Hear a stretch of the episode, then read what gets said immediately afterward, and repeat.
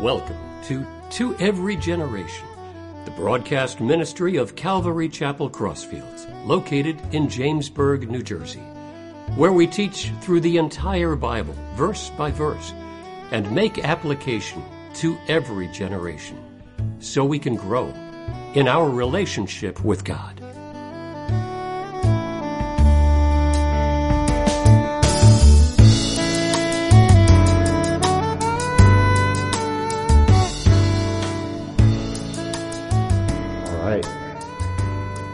Getting cold, right? Where did it go? It was like really warm and then all of a sudden it got cold. It's like, here we are. I think tonight at home it's going to be in the low 20s for where, where we live over in Pennsylvania. So, and it's going to be a little cooler. So, uh, I like the cold weather, but, uh, you know, it's always a shock when it first comes. So, uh, so welcome everybody. Tonight we're going to be getting into to Genesis again. Uh, last time we, we had been covering going through the six days, and tonight we're going to move on into chapter two. And I believe now that we've got past those first six days, we'll start to move through chapters uh, a little bit quicker uh, as we go through the through what we're studying. But uh, I think it will be you know quite interesting tonight in chapter two. We're going to be sort of picking up where day six uh, left off, and in a little more detail. So uh, what we read tonight and go through won't really contradict six. It just adds a lot more clarity to it uh, as to what happened when God created, uh, you know, man. And, and so it's going to be quite interesting, I think. Um, however, as usual, you know, before we get started, I always like to do a little bit of a recap. I'm not going to hit on all of the, the different days as I've been doing in the past, but I am going to pick up on a, on a sort of a key note, something that I think will be really important as we get into reading the verses, that's going to tie into that really well. So let's go ahead and kind of dive into that. So if you remember, um, uh, we talked about the plant kingdom uh, in the third day. So we ta- that was when God brought forth uh, all the plants. He asked, you know, said, bring forth all of the grass and the trees and the fruit trees, and all of that came forth on, on onto to earth. And, uh, you know, it consisted basically of all these living organisms, if you will. You know, things like algae and trees and grass and, you know, all that kind of stuff. And this stuff's super important, right? It's very important to us because uh, without these things, God's creation wouldn't be possible.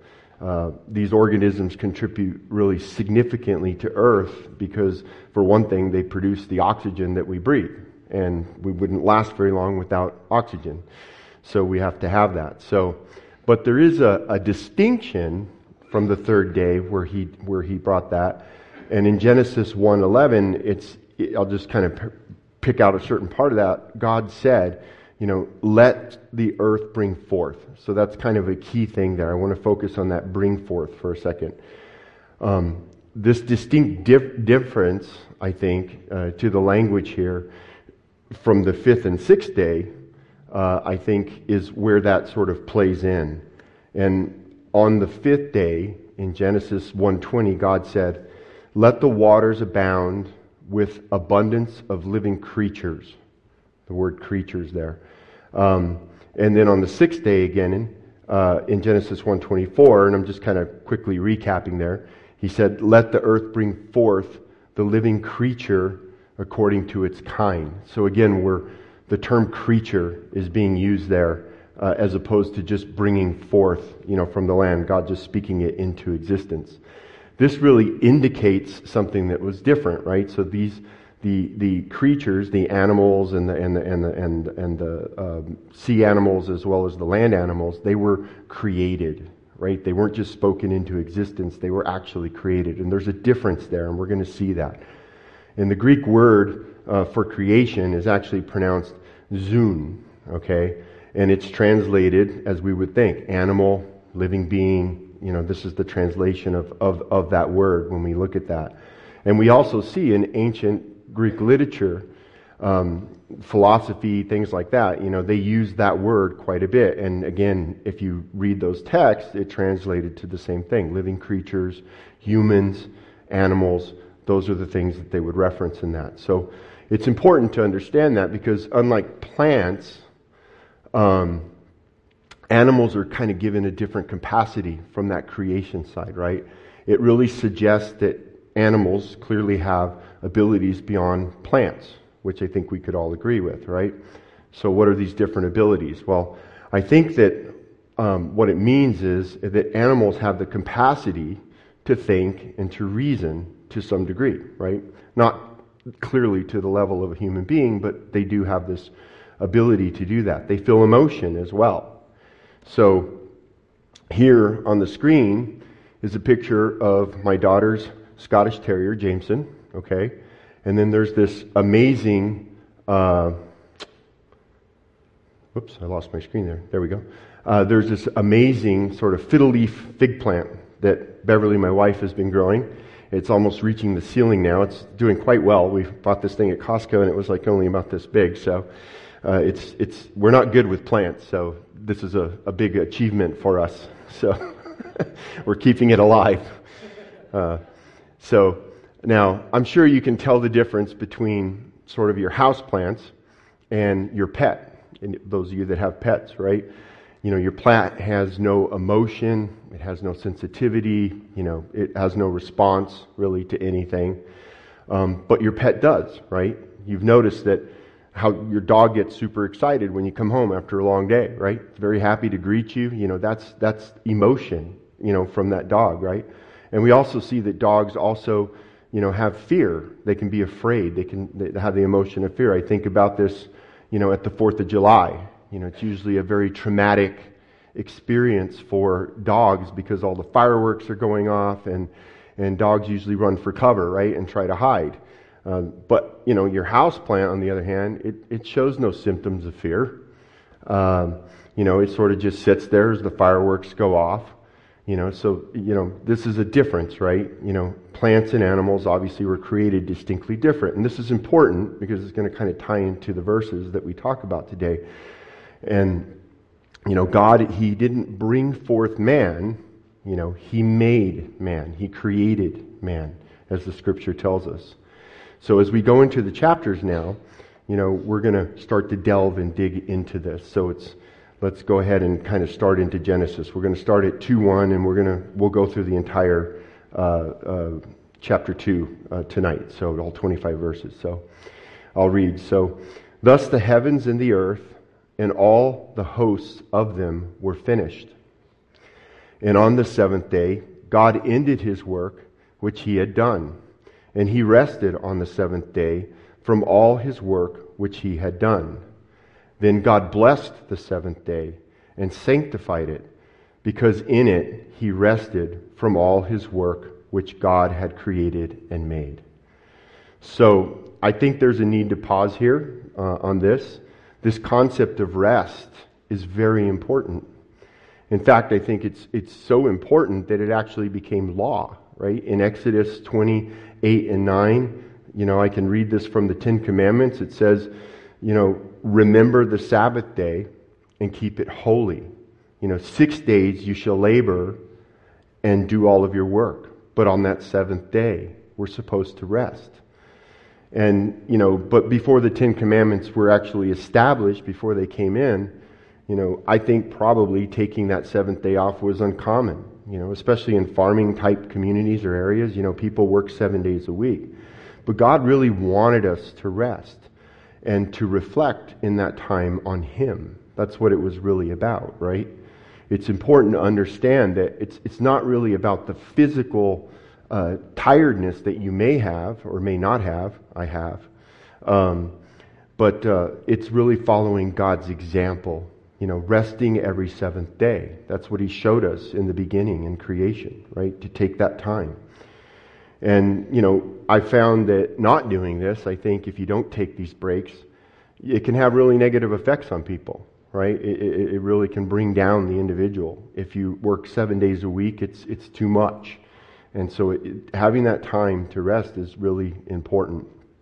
However, um, you know, I think that, you know, as, as we read this, you know, the key thing here is God set the example, right? So if God sets that example, that's probably really important that we follow that example. So again, here in these first three verses, he's talking about how he rested. And so we should rest. We should rejuvenate our, our uh, spiritual batteries, if you will. Amen.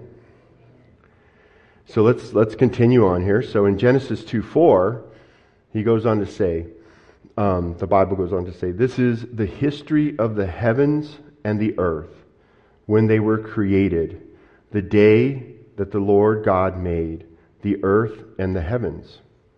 Now, notice here in 2 4 the word heavens and that it's plural, right? Multiple heavens, right? So, you know, some people say that this contradicts Genesis 1 1, in particular the older versions, like the King James Version, where it actually said, In the beginning, God created the heaven uh, and the earth. Most of the newer versions now, all the ones that I have, it says heavens now, plural there as well, but um, there was sort of a contradiction. But I think they failed to sort of understand, you know, what that meant. We studied this in day two, if, if you were here and you remember.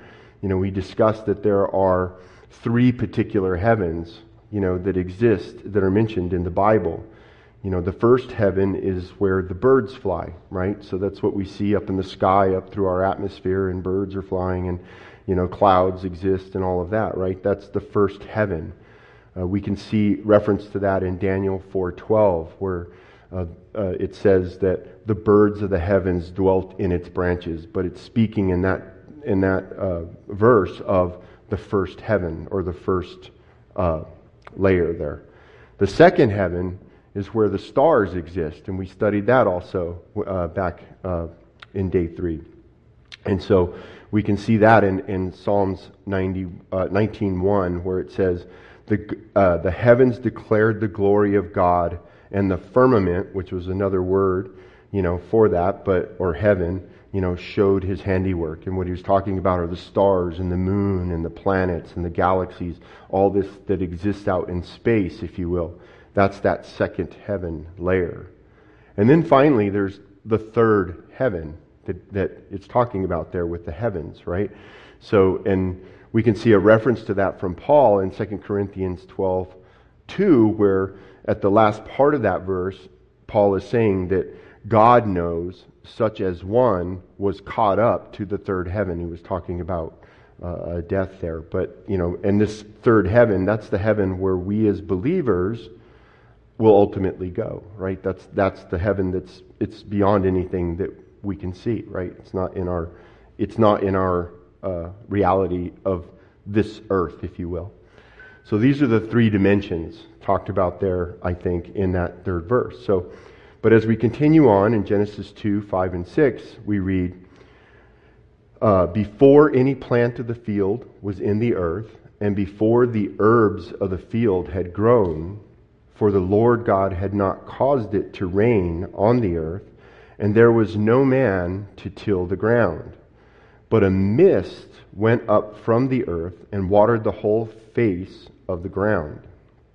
So, as we see here, it seems like clearly, right, in this verse, that the, that the Lord had a natural way to automatically water everything, all right? It's sort of built in sprinkler system, if you will. Um, and in today's time, we understand how water works uh, and evaporates, right? It evaporates from the ocean, it becomes clouds, you know, and then those clouds come out across and then it falls as, as precipitation, as rain, snow, sleet, hail, things like these. And then that melts back down or, or runs back down through creeks and streams and rivers and it makes its way back to the ocean. And that cycle is what brings rain to us today. But in the days before Noah, right, pre flood, it didn't rain. There was no rain, right? The earth received its water from evaporation that came up as dew and fog as described in verse 6. Um, I think another reason, though, that it didn't rain most likely you know, had to do with the big layer of water that existed in the sky. It was like a vapor. We studied this in day two, and it was called a hydrosphere, right? So it was like a greenhouse that went completely around the earth. That's how they've been able to find uh, tropical plants up at the polar caps and things like that when they've been doing studies and, and you know, so at one point, the entire earth was like a giant greenhouse. So it was, it was beautiful, right? So, but because of that hydrosphere, you know, there were no winds and things like that. So the conditions just weren't there for there to be rain. So as we move on in, into 2 7, and this is where I think we get into sort of the a big chunk of this here, right? Is it says, And Lord God formed man of the dust of the ground, and he breathed into the nostrils the breath of life, and man became a living being. So uh, this verse is describing really the completion of the heaven and earths. It's sort of the final creation of man from dust and whom God breathed life into. So I think it's really important to note here uh, that mankind is unique in God as, as part of God's creation, right? You know, the previous days of completion, it was all, all um, that we heard from God, right, at the end of each day was, it was good. Okay, that it always ended with that. God saw that it was good, right? However, in Genesis 1:31, after the completion of, of man, man and woman, um, we saw God declare that it was very good. So obviously, that was a crowning sort of point there, right? This distinction, I think, arises uh, from the belief that you know humans are made in the image and likeness of God. We studied that last time, and really, you know, God sets us apart from all of the other creatures that exist. You know, He calls that out. I think we are very special in God's view. And so, as we dig deeper into 7, and I'm going to read it again, verse 7, it says, And the Lord God formed man of the dust of the ground, and breathed into his nostrils the breath of life, and man became a living being. That really, that really means that mankind was created with a similar capacity to animals. You know, we have a soul, okay? And through, though our soul is much more complex than animals, you know, we have a greater intelligence, right? And with this, and through our soul, we have the ability to, to feel, right? We have feelings and we can uh, have emotions, right? Deep emotions. We can love, right? We can be loved by others. Um, we can grieve, uh, we can have sadness. We can have joy. We can basically have the entire spectrum of human emotion.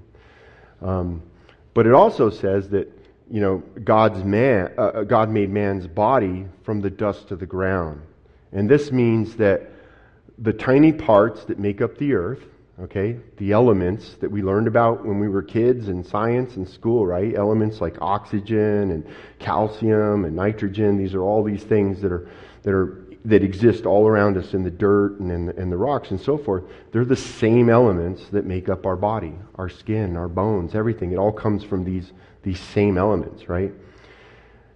Um, even though it might not seem like it, when we look at the giant boulders and rocks in your yard or, you know, when you're out hiking or something to that effect, right?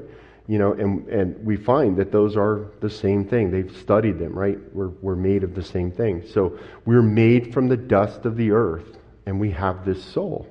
However, God did something different for mankind than he did for the plants and, and bringing forth all of that and for the animals and so forth. He did something that set us apart. So let's, let's, let's read 2 7 one more time. There's more in there, right? So, and the Lord God formed man from the dust of the ground, as we just talked about, and he breathed into his nostrils the breath of life, and the man became a living being. I'll say that sort of middle part again. It says, He breathed into the nostrils the breath of life. This is the breath of life, right? The Hebrew word for that, uh, for that, that uh, breath is um, neshama. Okay, and it really it translates to breath. That's one of the translations, but more importantly, it translates also to spirit. Okay, so I believe that you know, God gave life by breathing into our nostrils. Now, God, I don't think God literally blew like we might, you know, it's, it's, it's very different, right? Uh, but instead, you know, it was a way to describe how God gave us life. You know, even though man was fully formed, God formed us, right? We had lungs and bones and all of those parts, right? Um, we weren't alive. We needed energy to start working. You know, uh, the heart had to start beating and everything inside needed to begin to work. And so when God breathed into the nost- uh, our nostrils, right, the breath of life, He infused that into us. And I think that is what sets us apart from everything else, right? That gave us a spirit. So we're made up of body, soul, and spirit, right? And, you know, this spirit really is important because it allows us to connect and commune and have an eternal relationship with God, right? Without that spirit, we can't have that relationship. So that's why it's there. I think it, it uh, as I said before, it distinguishes us from creation, but I think the true essence of a person, as, as we would all probably agree, it's not really a physical thing, right? It's spiritual. It says, you know, this body's temporary. When I die, it'll turn back to dust. But the spirit is eternal, right? It's eternal. Amen? So let's continue on. So we go on into Genesis back in. We're into verse 8 and 9 now. So the Lord God planted a garden eastward of Eden. And there he put the man whom he had formed. And out of the ground the Lord God made every tree grow that is pleasant to the sight and good for food. The tree of life was also in the midst of the garden, and the tree of, no, of the knowledge of good and evil. All right? So at this time, we have to understand in the verses, you know, the world is under control of the human, humans, Adam in this case, right? And everything is good. There's no sin. Everything is perfect. It's, it's, it's beautiful, right? But now we learn about this really special area set up by God, right? It's, it's a unique garden. Um, this place was named Eden. And, you know, Eden, uh, defined, it, it means joy. It can also mean uh, delicacy, which is another, you know, rich word, luxury, delight. These are words that describe, you know, what Eden is. Now, this picture that I have up on the screen probably doesn't come anywhere close, you know, to the beauty of Eden, of course, but it's still a breathtaking picture, right? It's beautiful. You know, the verses tell us that Eden had all kinds of fruit trees with tasty fruit and all this stuff. Uh, just was just right at the picking, right? Just really imagine just walking through there and just being able to eat whatever you want, right? It's just beautiful. But it's also important, I think, to note that God made this garden himself. That's what, what the verses say, right? He made this place, okay? Uh, just like he made the human body and gave it life, he created this garden. And I think that, you know, it's important. It's different than how he brought forth vegetation and all of that on, on, on the earth in day three or two. Um, but uh, in this case, you know, it's more intimate, right? It's something he put together himself. Uh, we also learned that amongst these trees there was the tree of life and the tree of knowledge of good and evil. Now, I'll say right now that for the tree of knowledge of good and evil, we're going to get pretty deep into that next time, you know, that we meet because we're going to have an encounter with that tree. So, um, but I think it's safe to say for now that, you know, Eden, and in this place where we are in the verses, was probably the most beautiful place we could have ever imagined. Amen? So, as we continue on here in, in Genesis 10 through 14, we'll find a little bit more about the location of Eden. And this was, I, I found this part to be really interesting when I researched it. So, I'll go ahead and read from uh, verse 10 to 14. So, now a river went out of Eden to water the garden, and from there it parted and beca- uh, became four river heads. Right? The name of the first is Pishon. It is uh, the one which skirts the whole land of Havilah, where there is gold. And the gold of that land is good. Uh, but uh, and onyx stones are there. Uh, and then in 13 it says, The name of the second river is Gihon. Uh, it is the one which goes around the whole land of Cush.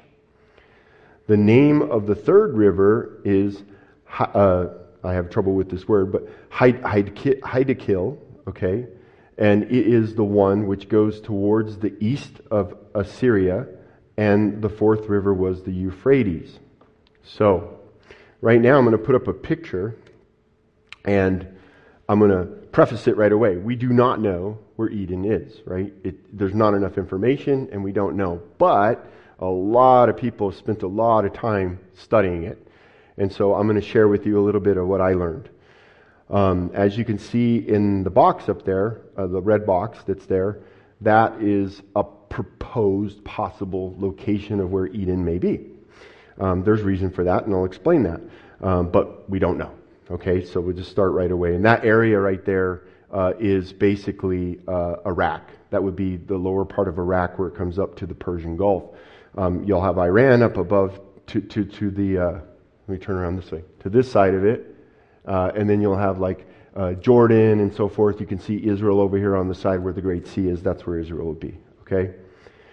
So now, bear in mind, like I said, it's speculation, but you know, here's some of the history that goes behind this that I was able to, to read about and research, so I'll share it with you. So, um, as I stated, the exact location of the, the Gihon and the uh, Pishon rivers, uh, they, they've never been able to find those, right? There's no, there's no recorded history that carries forward those names, so they don't have a way to really trace them back.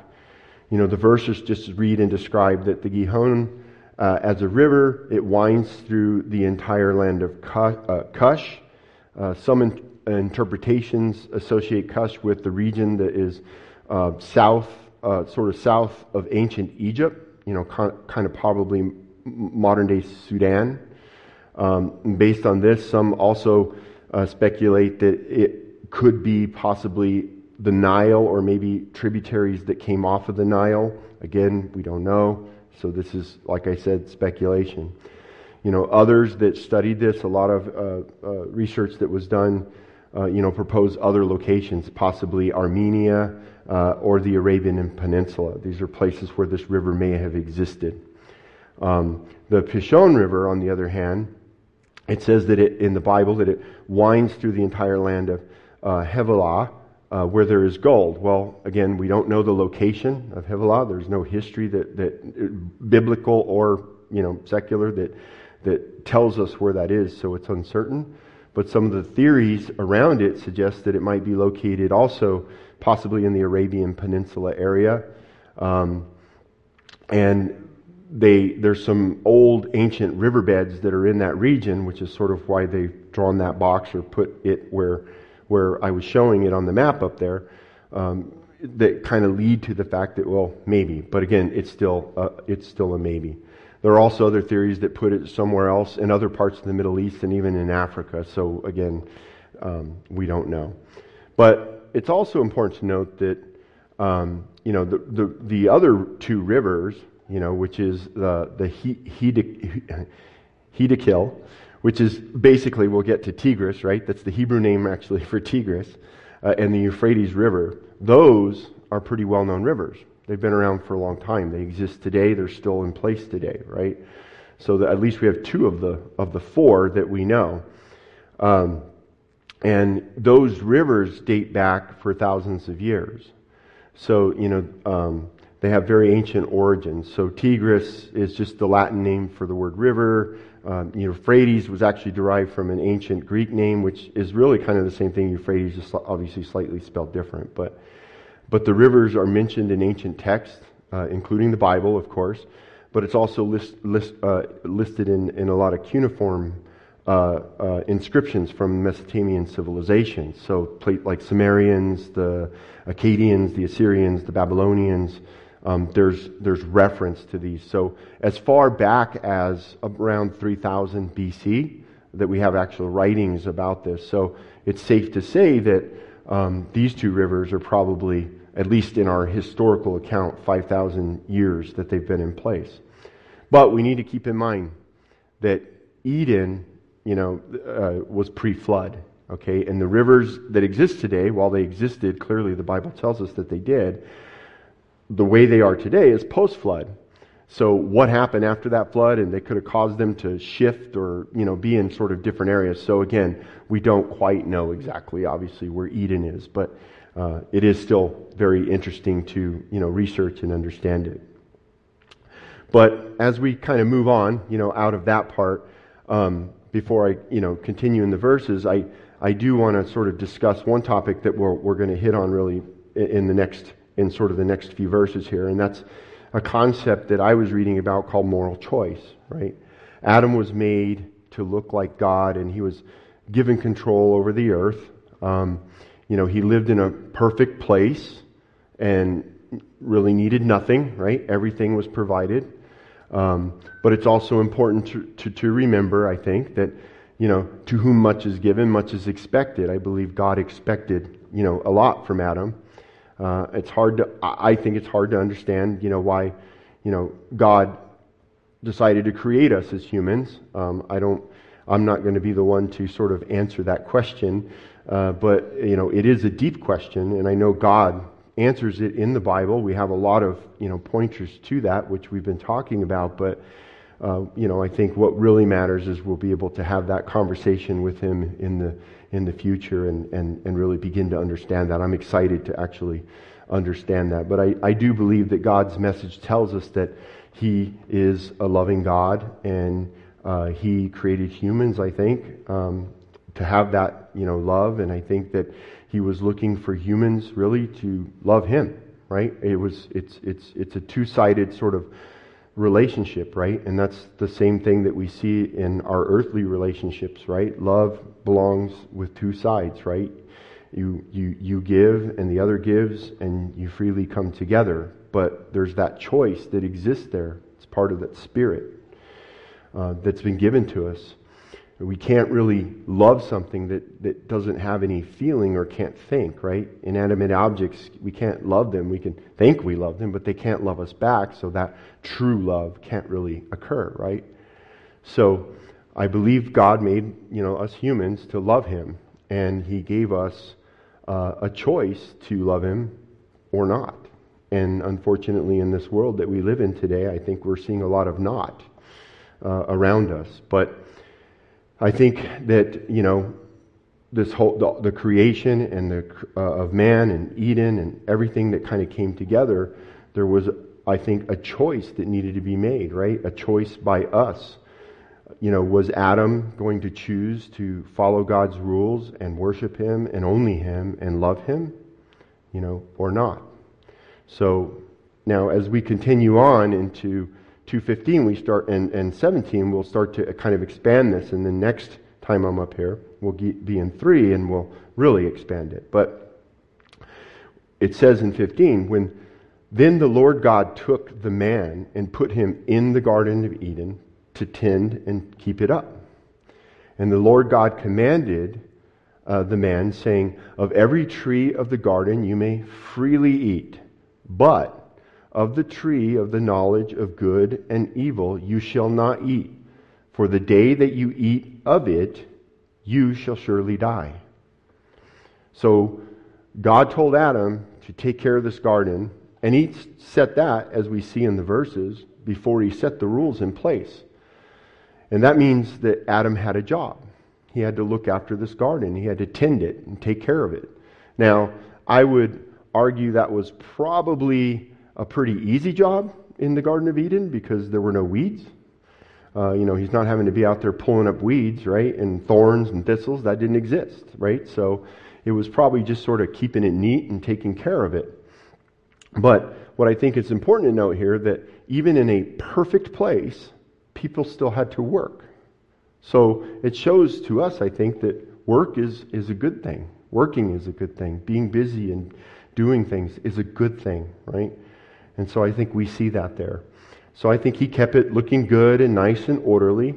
And then, of course, you know, God set a rule in place, right? He said, Look, Adam, you can eat of any tree, including the special tree of life, right?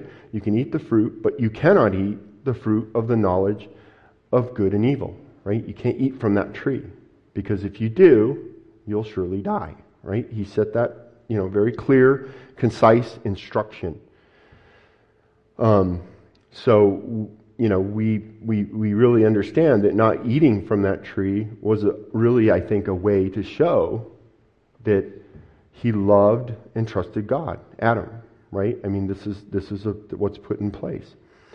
So, I think, you know, as we, as we continue on in Genesis 2.18, we'll see here, and then, uh, and the Lord God said, it's not good that man should be alone. I will make him a helper comparable to him. So after creating everything on in 6 days, God found everything to be very good, you know, in in his words, right? In Genesis 1, you know, 31. However, the creation was still incomplete. There was one last piece, and it was without a woman. So man being alone was not ideal. So God said, it's it's not good for the man, uh, for the man should not, or to, to, to be alone. So at this point, you know, all the animals have been created as male and female, but, you know, there's no man, uh, uh there's no other uh, companion for man. So in order to address this, I think God decided to create a companion for man. He called it um, the helper comparable to him. However, uh, before this happens, you know, God has a job for Adam, right? And we read in verses 19 through 20, it says, Out of the ground the Lord God formed every beast of the field and every bird of the air, and he brought them to Adam to see what he would call them. And whatever Adam called each living creature, that was its name. So Adam gave names to all the cattle to the birds of the air, and to every beast of the field. But for Adam, there was not found a helper comparable to him. So again, same words, right? So I think what we learn here is Adam met many animals. Um, he might have met all the animals. Uh, it, it, I don't think it's completely clear, but he met many animals. Um, I think um, there's no way for us to completely know, but I assume he showed him certain animals, definitely, right? Because that's what it says. Definitely animals that lived in and around Eden for sure, because that's where he placed him, okay? I'm not sure if he saw animals far away, you know, around the earth, because the earth is obviously quite large, right? And there were animals, I think, populating the whole earth. So I'm not sure if, if Adam saw all of those. It doesn't say, but um, but something we can learn uh, uh, is when we're in, you know, it's something I think that, I'm sorry, that we can learn when we're in heaven, right? So, but Adam is seeing these animals, especially in pairs. I think this made Adam feel alone. You know, in essence, Adam was seeing that all the animals had partners. He began to see uh, there was sort of a big difference between him and the animals. And I think this process also sort of made him realize that I need someone as well, like me, some, someone that I could truly bond with. So I also feel God knew that Adam was, you know, being alone was not good because he said that, right? And that's why God addressed this. So what's interesting here, though, is that God personally formed the woman's body using a very unique and I think a very symbolic method, right? A method that both man and woman would always remember. So we read in 21 and 22, it says, And the Lord God caused a deep sleep to fall on Adam. And he slept, and he took one of his ribs, and he closed up the flesh in its place. Then the rib which the Lord God had taken from the man, he made into a woman and he brought her to the man. So here we learn that God made a partner for Adam. Someone similar, but also different. And in addition to this, we see, I think, this at this point, sort of the crowning finish to his creation. All these pieces have been completed now in those, those six days. Bear in mind, this is a, a detailed account of day six. Um, I, I also, you know, find it really interesting how God made Eve. You know, I feel the process has a very special meaning. Instead of making her from the ground, like he made Adam, he made her from Adam's body. And I think this shows that their bond, right? The bond.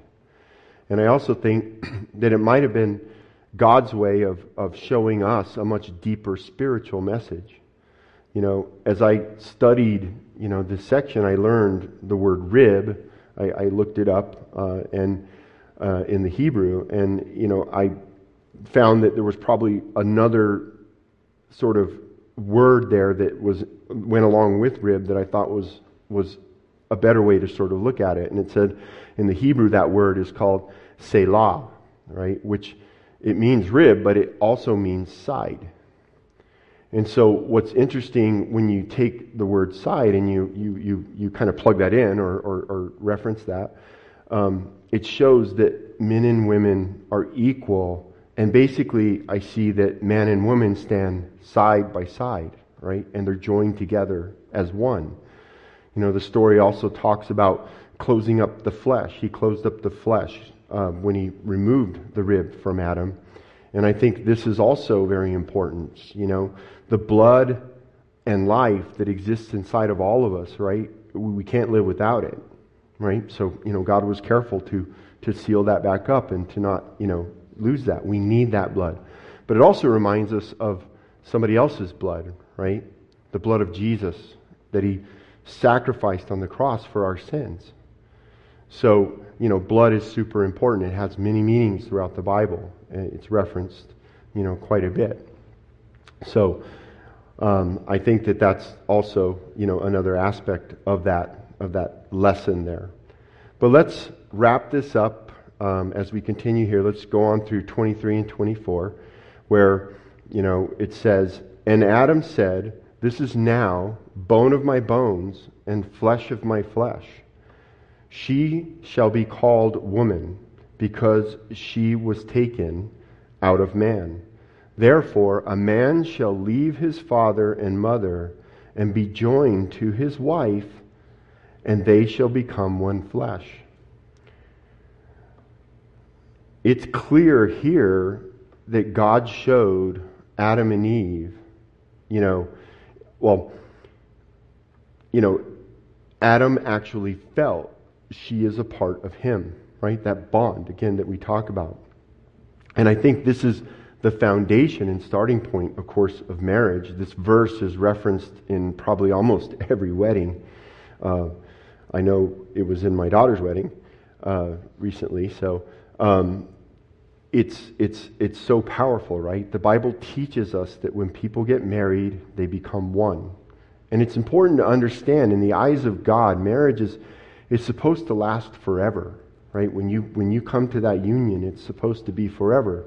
However, you know, I understand we're sinners, right? We make mistakes, and, you know, there are provisions for that in God's Word. I'm not going to, you know, delve into that tonight, but you know, we understand that. But I think in the context of this sort of discussion, you know, uh, it's important to note marriage is very, very special. All right?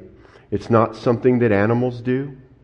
You know, it's unique and special for humans only.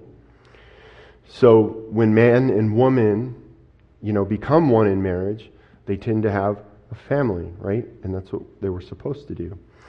Uh, and, you know, that family, you know, as it grows underneath, you know, the, the proper leadership of, of, the, of the family, the structure, and it follows God's rules, and you, you know, it becomes a very amazing and beautiful bond, a family, right? Unfortunately, in our world today, I think we've strayed quite far from this. Um, I mean, I believe the attacks on the nuclear family are tragic, they're terrible uh, what's been happening. You read about it in the news every day. And I really feel honestly that if we would return to these biblical teachings, these principles on marriage, and, and brought our families back together and healed them, you know, the whole world would be a much better place. Amen? So, as we look at the very final verse here, um, we see uh, in Genesis 2.25, we read, And they were both naked the man and his wife, and were not ashamed. I think this tells us that Adam and Eve were the first couple, right? They, they started the first family. Um, they were a perfect match for each other, obviously, right? In soul, in body, and, and, and in mind. Um, at this point, there was no sin, so there was no shame, right? They didn't wear clothes because there was no embarrassment. Um, and if you think about it, at, at that time, they were the only humans, so there was no, nobody else around to be shy anyway, right? So um, I think it was, uh, you know, sort of an amazing life as, as we look at how things were before we get into the next chapter. And of course, that chapter will wreak havoc on the, everything that we know today. Um, but, you know, so much so, I think the havoc has been wreaked that, you know, Jesus Christ would have to die on the cross. You know, he would have to shed his blood for our sins. Um, and I think this is the truth, or, you know, of our faith. It bonds us. It's, it's, it's, it's the most important aspect of anything, I think, in the Bible that exists. There are so many, you know, beautiful stories and lessons and things to be learned, but it all boils down to John 3.16 and, and 17, I like as well. So, where Jesus said, For God so loved the world that he gave his only begotten Son, that whoever believes in him should not perish, but have everlasting life. For God did not send his Son into the world to condemn the world, but that the world, through him, Jesus, might be saved. This is the one and only truth that matters uh, to all of us right now. It's so important that we understand that God, our Creator, gave us a path to everlasting life with Him. I think I told this story once, but my grandmother would never sit with someone that she didn't know, she didn't know who they were and, and, and, about them, more than 10 minutes before she would ask, Do you know where you're going to spend eternity? Every, every time she would do it. I think she did it even to my wife when she first met her. You know, the beautiful thing is, is it's not hard to have that guarantee that you're going to heaven. It's not hard to know where are you going to spend eternity. It's a simple prayer you just acknowledge that you're a sinner and that you need a Savior. You need to ask Jesus for forgiveness of your sins. You know, next you ask Jesus uh, into your heart to live with you in a beautiful relationship that can't even be described by words. Um, and then you just turn and walk away from, from the sinful ways that are of your past. Amen? Heavenly Father, we Thank you so much, Father, for this night. Uh, we thank you, Father, for this opportunity to study your word. I, I pray, Father, that your words just flowed out, Lord, and that it touch hearts, those that may be online, Lord, or that, you know, many, many people that watch these videos, we see even days, weeks, and months later, Lord, they show up in searches on YouTube, Lord. We, we pray that the words through every single one of them that we've put up there, there's been hundreds of them now, Lord that they're reaching souls, that they're touching people, Father, that people are finding a path to you, Lord God. We just pray that in the name of Jesus and ask you to be with us and travel with us home safely tonight, Lord. In Jesus' name we pray. Amen. You've been listening to To Every Generation from Calvary Chapel Crossfields. We meet for Bible study Wednesdays at 7 p.m and Sunday service begins at 10:30 a.m. On Sundays we have children's church for all ages, in addition to infant and nursery care. You can find out more about the ministry here at Calvary Chapel Crossfields by going to www.cccrossfields.org, where you can also watch or listen to previous messages. If you have any questions or have a prayer request, please email us at contact at cccrossfields.org. Thanks for listening, and may God bless.